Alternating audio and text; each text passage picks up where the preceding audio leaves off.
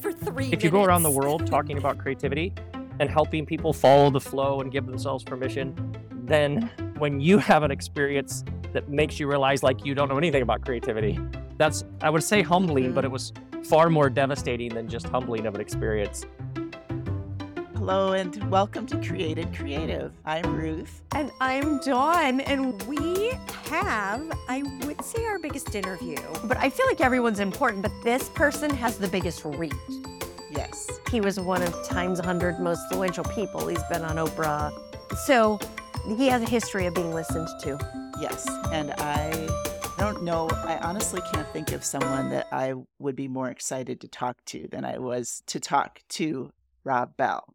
And so we had set up this interview and Which I was huge for us to even was- get him. I know it was a huge deal, and I was so excited. And I was very much double checking all the things to make sure everything was going to be just right. And then it did not go so smoothly. We spent nine minutes going back and forth, and he had to log in and out twice, oh, and Oh, we were in and out. That's not all recorded, but at the end, he mentions it. Yeah, and he was just lovely with it. And so I want to tell a story though, because. Yes. I was like so excited for this, and then it didn't go terribly smoothly. And I keep thinking about when I was about 18 years old, I had started getting this eye allergy. It was very random, but it would Hmm. swell up just huge, my eyelid.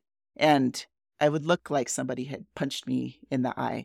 And I never found out why it would happen. And it would happen at such random times, and I would be so mortified. And I would always pray that it wouldn't happen on a really important day. Prom or something, like, Like- you were 18. Yeah. Like, yes. And I didn't get married till I was 30, but over that decade, it happened off and on. And of course, on my wedding day, I woke up and my eyelid was like a baseball. It was just huge.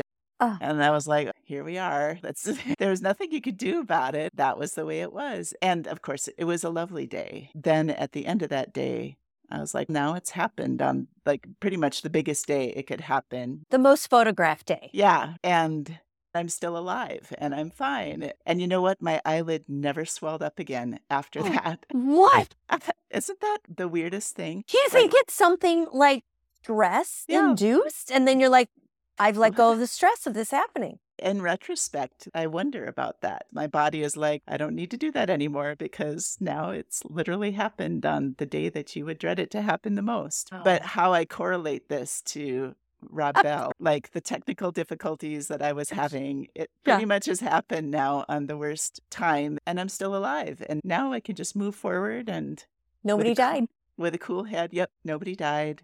All is well. And he was really great. It was great to Yeah. talk to him. It was fun because he clearly has been on a lot of media. He speaks really clearly. And also, you could see him thinking in real time and working through it out loud. He's an external processor. Very fun. Yeah. He responded so well to your coaching as well. And So I've coached Rob Bell. I should put it Yep. on my website. Yeah. Rob Bell's coach. For three minutes. But still, so uh, that was pretty cool. What a wonderful thing that we were able to have him on. And I really look forward to people listening to our conversation with him. And if, if you're listening and you have a thought of who we should invite, tell us because we're willing to invite people with a very large media presence. Exactly. We're up for anything. It's exciting to think about what's possible. We've had Rob Yeah. Bell on our show. So, the sky's the limit. Yep, sky's the limit. And we're one degree of separation from Oprah now. I know. From Oprah, from Elizabeth Gilbert. We did quote Elizabeth Gilbert on the second episode ever. I know. So if you're listening, you've got to come on our show because we talk about you all the time. And we'd rather talk to you Yeah, exactly. instead of about you. We'll manifest her. Yeah, I'm sure. Oprah too. Absolutely. So for now, though, Rob Bell. Yes. Rob Here it Bell. is. Hi, I'm Dawn. Nice to meet you. Thank you for being here. Great to be here. Tell me. I'm going to go right in. I don't know, Ruth, what kind of background you gave him about what we do. He wanted to be surprised. And so I didn't tell him a lot. Yeah, that's the fun of it. We're talking about the intersection of creativity and spirituality. I wasn't aware that they were two different things. Ooh, I love it. So I wasn't aware that there was an intersection. So to you, there's not a Venn diagram of two overlapping circles. It's just one big circle. It's much more beautiful to me than that. To be human is to give expression to the infinite, like infinite, boundless, borderless, divine, empty spaciousness. This is what love does. It like intentionally limits itself by taking on form. So it could be a backyard or a loaf of bread or an embrace. So the whole thing, even the term art, it's fine because humans, we need language, labeling things and making distinctions. Venn diagrams can be helpful. But think about the accountant who has figured out how to build a financial structure so this whatever shop can provide a good or a service to the community. That's a creative act. Or you think about the symmetry of when you look at a calendar and the things happening this month. There's like a rhythm, there's like a flow, there's an on and off, a back and forth lots of activity, lots of silence and stillness. So even the idea that some people are creative and some people aren't to me is like a really absurd premise. Oh yeah, we're all about everybody is creative in their own way. Absolutely. A person who's landscaping their backyard at some level, that's an act of creation. Or I love it when like moms or dads will be like, well, "I'm not like creative. I just have these." So you made people. You created a life. Yeah, yeah. So even a sense of spiritual vision for life always will have some sense of discerning what the next step is. There's always something asking us, inviting us. It's like tugging on our sleeve, try this, do this, mm. go here. Yeah. I think that's really at the heart of what our podcast is about is wanting to talk to people about those things that are life-giving to them. And so uh, we were really excited that you could come and be on our podcast. Thank you so much for saying yes. My pleasure. I've always loved how you talk about creativity and how you've said so many times in your podcast, you just make things and you throw it against the wall and see what sticks. That has influenced me so much in the last decade of my life. And I've loved seeing how you have evolved over time and as you call it the different robs over time yeah. and so i couldn't think of a better person to have on our podcast to talk about creativity than you so thank you very much so we have some questions that are specifically about your new book, Where'd You Park Your Spaceship? And we also have some questions that are that we ask all of our guests mm-hmm. as well. And so you're going to get a dose of both of those. Fantastic. so on page 21, you write, There's a stillness and silence that actually has a sound. You can't hear it at first, but over time it becomes all you can hear. It's a quiet, so quiet, it's loud. Oh, that's what he that's what he wrote. The main character. Through you and your creativity. I love it in interviews when people say, You yes. wrote on page, and I always love going, I did it. The character said that. yes. Yeah. Yes. I should clarify. Mm. Dean said that. And of course, you're talking about the main oh, his family.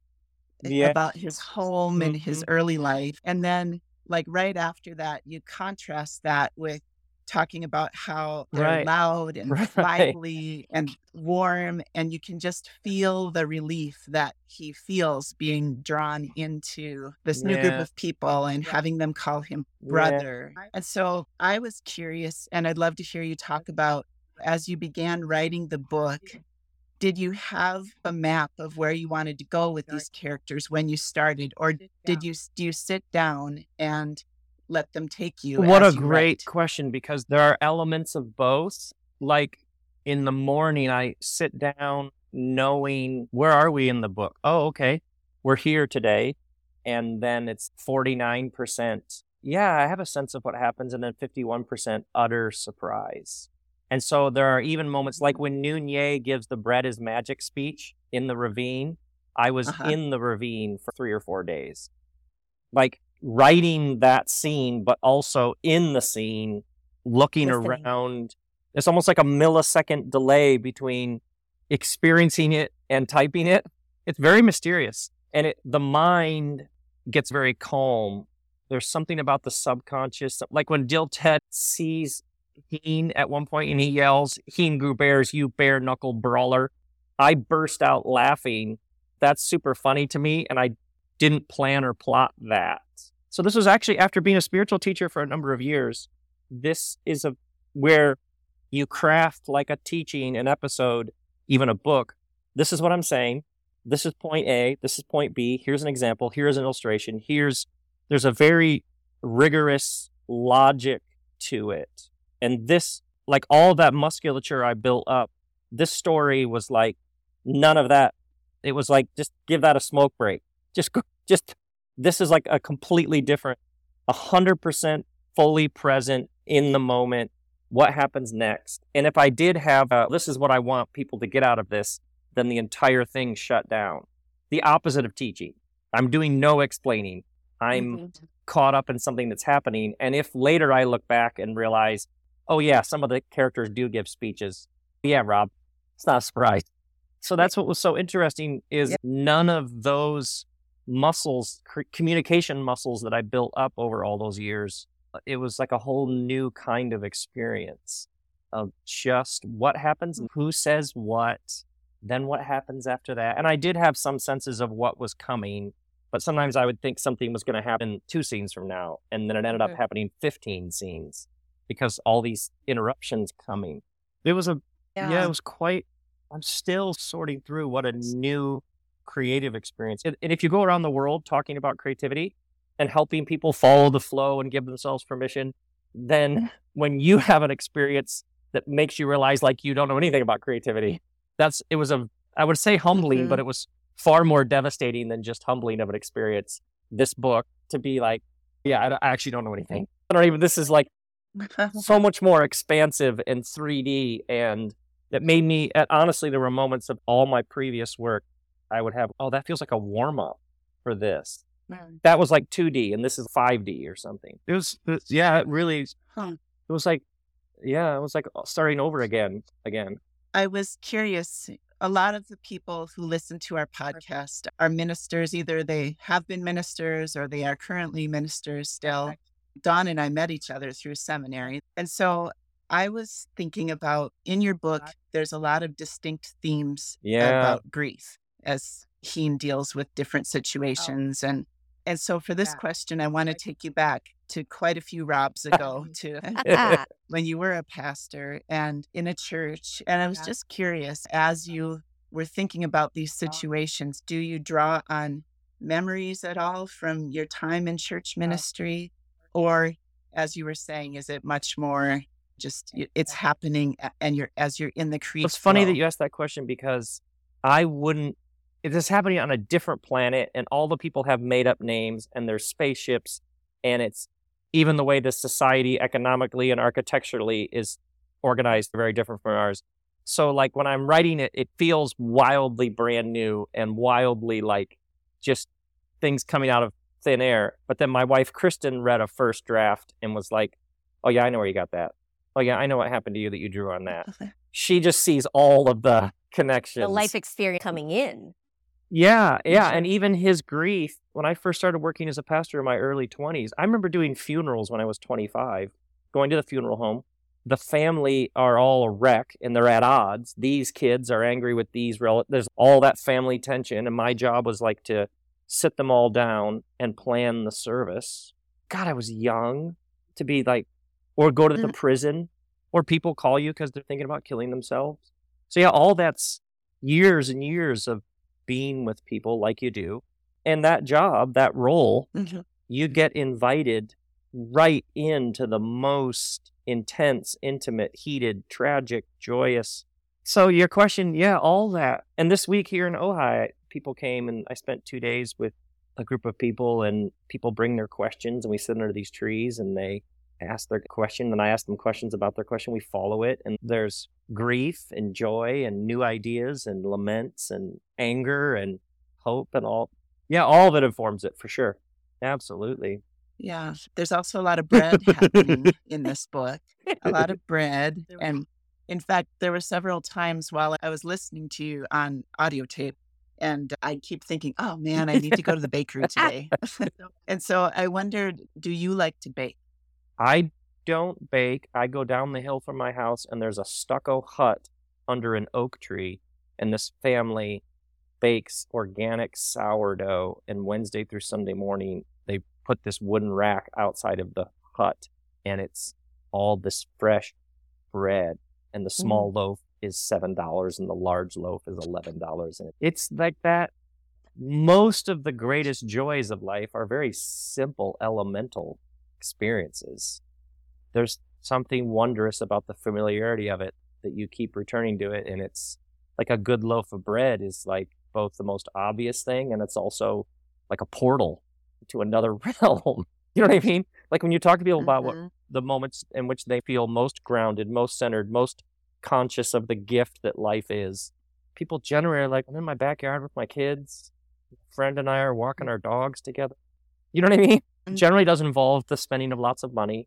Generally doesn't involve maybe some technology. Often that's probably why the bread, there's a certain elegance, something ancient about it, something daily about it, something yeah, nourishing and very simple that we're all, that's what everybody wants.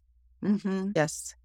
So I wanted to ask you as well. You've created such a wide variety of things Quite a Um, variety. from sermons to music to now it sounds like you're doing painting as well as just everything you've created over time. And just as you think about that creative process, is there a certain environment that you need in order to work on your creative projects? Do you need it quiet or do you listen to music or is there a certain time What a of day? great question. It depends on what I'm working on.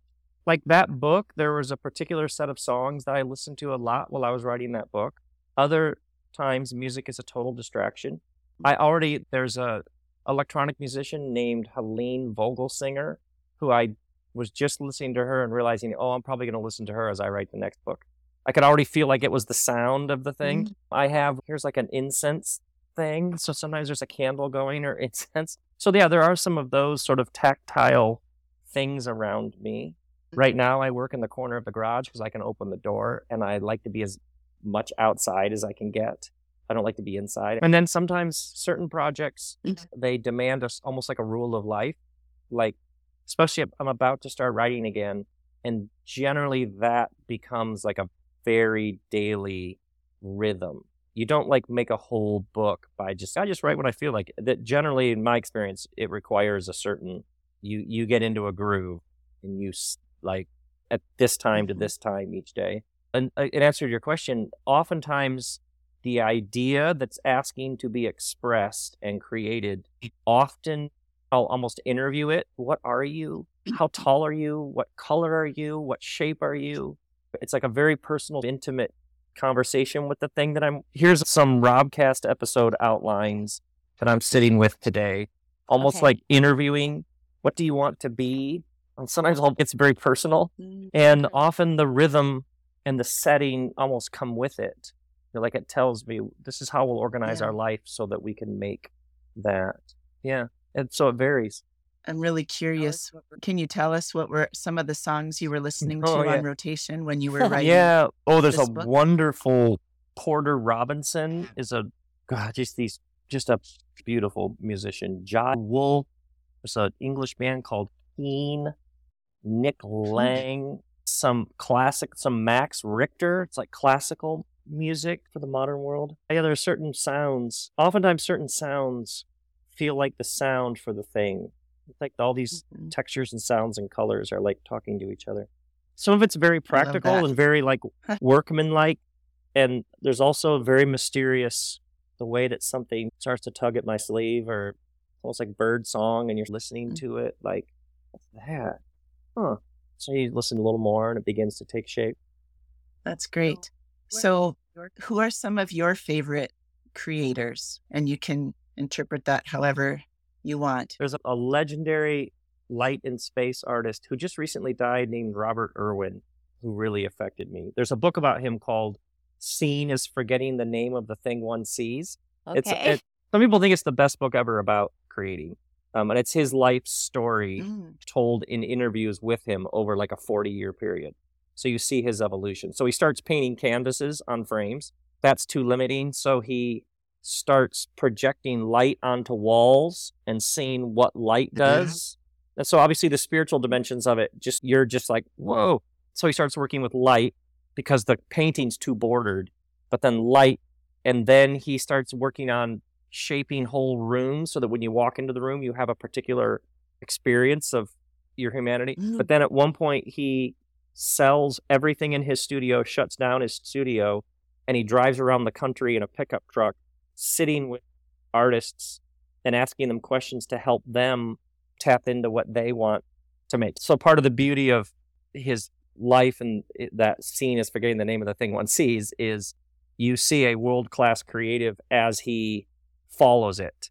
And there are times when he has no money, but he's just following an impulse and seeing where it goes. Someone who Mhm. completely commits himself to everything your podcast is about, goes the whole way to the Mhm. point where he'll sell everything and live in his Mhm. truck so that he can follow it. Yeah, he really did something to me. And then you, th- I think about Stella McCartney, Paul McCartney, Beatles, Paul McCartney. His daughter makes clothes, but she set out to completely rethink how you make clothes in a way that's good for the earth. So had to rethink Mhm. at every single stage of how do you make clothes that would last for a really long time but are made in harmony with the earth. And so like even her flagship store in London, every single rock, wood, everything about the store is thought through in terms of how do humans live better on the earth which so people like that uh, just move me to no end who have turned going back to your venn diagram question this isn't like a project this is a way of being Yes. they've ordered their whole lives around in some senses you're organizing your life around following something that in many ways you can't even articulate it it's mm-hmm. just this sense of you're exploring something. It's something about being in your mm-hmm. own body, something about being in loving relationship with those around you. It's something about listening to your own life and what's asking to come through you and then organizing it, your life, so that whatever is asking to come through you can.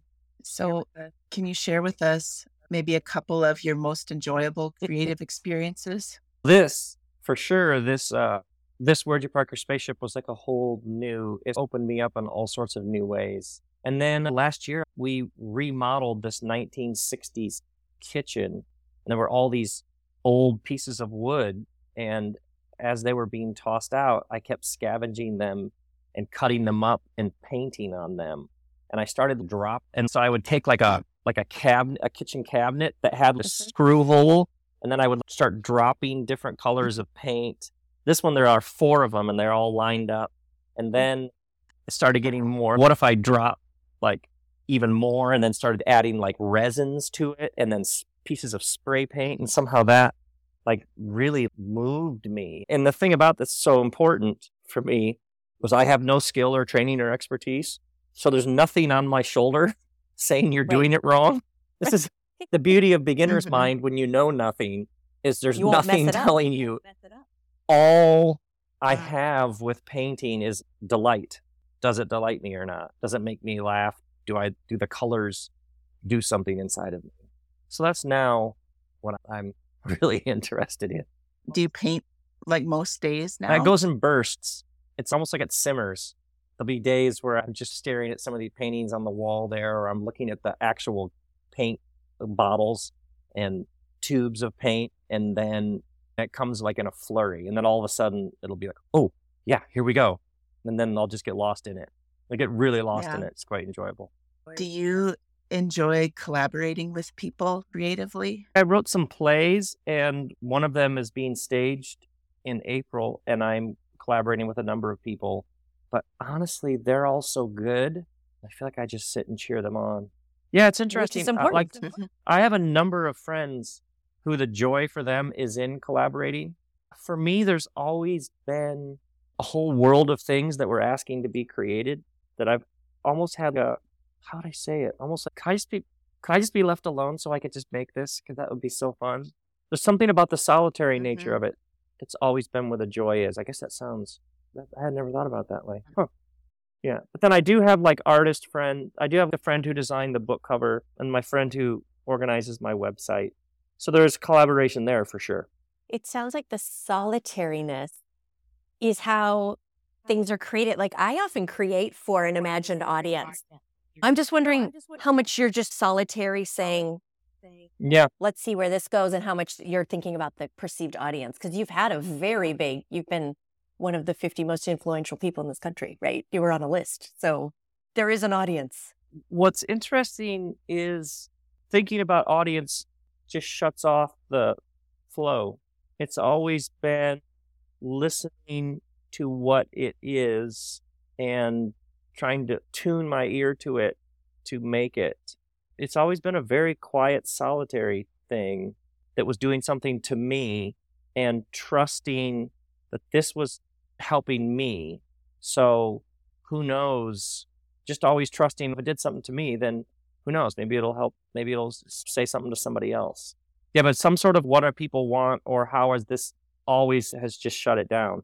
It's just like a kill switch. Because then you start to second guess or something. And what's interesting, especially if you've put things in the world that connected with people, is however wonderful that feeling is, those also inherently are voices that are conservative because they are, please keep doing the thing that I liked, but I'm following something. I don't know if those voices tend to jam up the antenna. So it's very, you're like so grateful and moved that you made something that connected with people.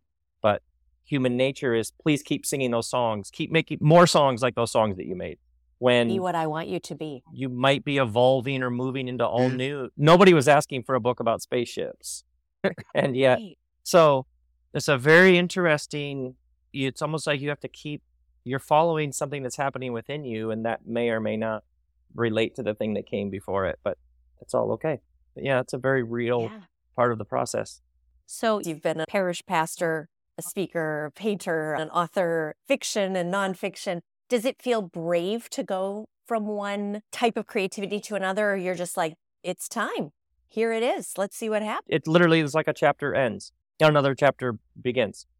At any point you could my wife kristen calls it parking. She'd be like you could park at any point and just do more of what you did back there at that moment which is fine. But for some reason for me the sort of the exploration even the beginner's mind of being in territory where i know nothing like literally in the meetings about my plays with theater people, I will literally just stop and be like, what does that mean? What was the thing in the last meeting? What does off book mean? Like I just have mm-hmm. to like just stop and ask them what all of this terminology or and that for me is part of the joy of it is not knowing. I'll literally go into the art store and ask the most basic. I'll take a bottle to the front. What does this do to paint? I know they're probably like, who's this guy who like knows nothing? But for me, at least, that's part of the discovery. That's part of the fun. Or even on my podcast, I'll have a story and how much of this story do I just tell the story? Of Like one right now, I may record later today. How much of this do I explain? How much of this do I just tell the story, almost like the restraint to just let, almost like a parable in the sense of whatever you don't explain it, just tell the story and see what it does to people. And so oftentimes I'm experimenting, or I'll do an episode about a previous episode, and then I'll mm-hmm. give commentary on the episode I'm doing, like almost like creating multiple concentric rings of inception, like yeah. the sort of meta. Yeah. It's all absurd. I once did an episode. Uh, I went to interview a really well known designer, and we just talked and talked and never got around to the interview. And at the end, he's, if you ever want to come back, I'd let you interview me. And it turns out he was pushing, putting me off the whole time because he wanted to see whether he even wanted to do an interview with me. He was like playing me. He was like interviewing oh. you about interviewing. Yes, yeah. And at the end, he called me. He's like, "Hey, if you ever want to come back, Peaches, we could do an interview." And he called me Peaches for some reason, but I did an entire episode about the interview that never happened. So mm. even for your listeners, sometimes it's the same form, or like for a pastor, it could be a sermon. It's the same form. So it's not like leaving fiction and going to nonfiction or doing whatever and then doing painting. Sometimes you're working in the same form. You've just come in through a different door and you're trying what would have been a talk. You all decide to write a letter to the people. And then you get up and instead of saying, Here are my points this week, you say, Dear people who I speak to each week, I didn't know how to give a sermon on this. So I decided to write you a letter. And everybody's, wait, is she reading us a letter she wrote? It's weird right now, isn't it? Because you're all sitting there thinking this is the time for the sermon, but instead I'm reading a letter. Yeah, it's weird for me too, but just stay with me. For some reason, it felt like it should be a letter. You see what I'm saying? So now you're like right. narrating the experience of the people in the room who are having you read them, and suddenly the whole experience, which you've done week after week, the whole room is like tilting just a little. It's a little surreal, and yet you're also like, oh, we're getting at things in a new something's ha- this is really interesting. So that so sometimes it's a new form, but sometimes it's simply an entirely new angle or framing or energy to a form that you've been working in for years. And that's what's really interesting. When you discover new approaches to the same form, that can mm-hmm. be just as thrilling as being in an art store going, what's stuff in this tube do? Right. Yeah, it's sometimes you want to go deep, sometimes you want to go wide. Yes, exactly. Like literally, I have, there are four episodes here that I don't think they have anything to do with each other, but I But think we'll I'm going to make them like part one, part two, part three, part four, and just present them as if they're a coherent whole, even though just to notice if people pick up on the four different things talking to each other. It's almost like you put four completely different things next to each other, but you call it part one, part two, part three, part four, and then you get to find out what connections people made that you never would have made yourself. Or if you have said, this is how this relates to this, much more interesting to see how people do that. So that would be an example of like how you all of a sudden gets completely reanimated in a new way. Thank you. Ruth, he has three more minutes. I wanted to be sure we respected his time. So, do you have any last question for Rob? Let's do a couple more. Oh, Okay, I just want to make sure. the- so part of what we do in these interviews always as we offer because I- mentioned that I met Dawn in seminary, but she she's worked most of her career as a coach actually. Oh. And so part of what we offer is that if the person we're interviewing would like to receive coaching in their next creative thing they're thinking about. And I know you do this for people a lot, but we thought maybe it would be fun for you to be on the other end of being asked about what you're dreaming about and thinking about. My next book two and book three, they're coming in at the same time as if they want to be written side by side. And there's something about how they're almost like brother sister books. And all I get on this computer here is to put them literally to put the one next to the other. like Like two the, Mhm. windows.